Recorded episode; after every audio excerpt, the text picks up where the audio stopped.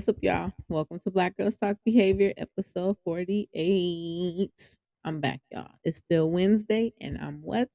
Holding myself accountable. Getting these episodes done, y'all. All right. So, today I'm going to be talking about task list item G2 use interventions based on motivating operations and discriminative stimuli. All right, y'all. Let's get into it. So, according to Cooper, but Cooper's quoting someone else, I guess one of his colleagues. I don't know. But according to Michael and Poling in 2003, they proposed the inclusive term motivating operation, so MO, to encompass the fact that variables serve not only to strengthen but also to weaken the value of a consequence as a reinforcer. So we know what this means, right? So you got to be motivated to want to work for something to then get reinforced for it, right? So, you know, when we try to make kids do something, we're trying to contrive a situation, they're not motivated in those moments. We're, you know, when we contrive some situations. If it's a man and you have an item out of the way, that's different, you know, because then you're contriving them to get an MO because they see the item or something. Anyway, but in order for, you know, our kiddos to want something, they gotta be motivated for it. So the MO is very important. Um, according to Cooper, also, he states that MO can be defined as an environmental variable that has two effects. So listen to this, y'all. This is when it gets tricky. So there's value altering effect and then behavior altering altering effect. So one of these alter your value for something, and then one alters your behavior in order to get something. All right, y'all. So let's get into value altering effect. Okay. So value altering effect is either an increase in reinforcing effectiveness of some stimulus, object, or event, in which case the MO is establishing operation. So you're wanting it, right? You're getting hungry, your stomach is growling, right? You've seen a food place. You're establishing that you want something, you're hungry, so you're more motivated to get it, right?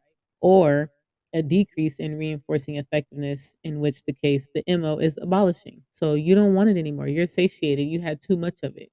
You ate McDonald's fries with ice cream Monday through Friday. So now when you see McDonald's, you're not gonna you don't want that shit anymore. You're satiated. You no longer want it. So you're abolishing operation, right? Abolish it. You don't want that shit.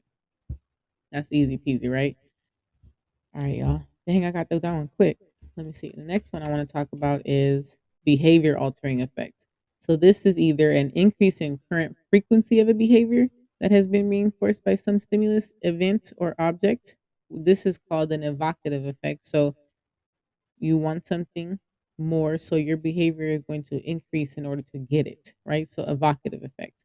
Or a decrease in the current frequency of behavior that has been reinforced by some stimulus, object, or events called abative effect, right? So now you no longer want it. So you're going to decrease the behavior in order to not get that anymore, if that makes sense, you know?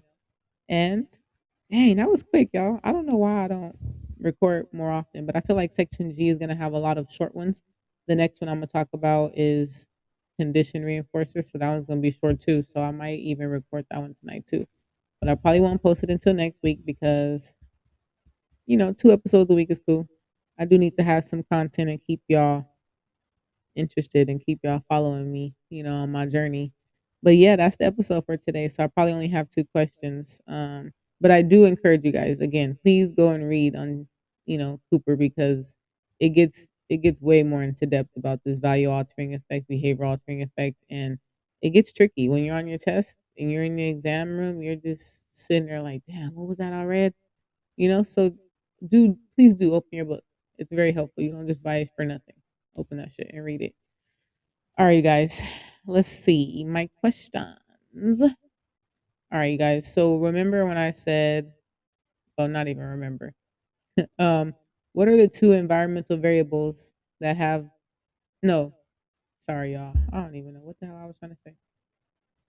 Um, see, this is why I should write my questions, but sometimes I just have to hop on here and just make it do what it do and see what happens. But um, yeah. All right, y'all. So what is value altering effect? Tell me that real quick. And uh, yeah, let me give you a few seconds to think about it and tell me in your car, in your house, wherever you are.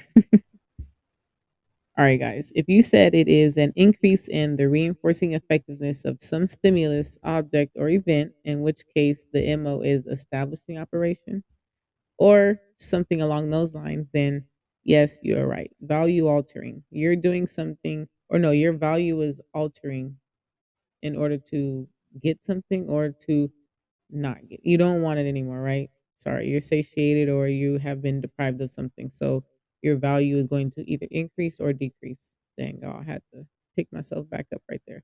All right, y'all. And then what is behavior altering effect? Real quick. And then that's an episode.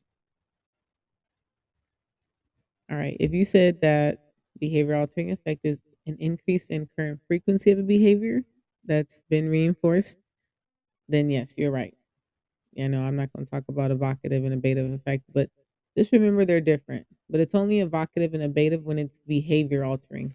When it's value altering, it's establishing and abolishing, right? It gets tricky, but just remember that and you'll be good. Write it on your whiteboard. The whiteboard will not fail you during your exam. All right, you guys, that's my episode for today. I'm feeling pretty good. I might record another one. But, anyways, y'all tap in, stay tuned, and let me know how you like my episodes. Bye.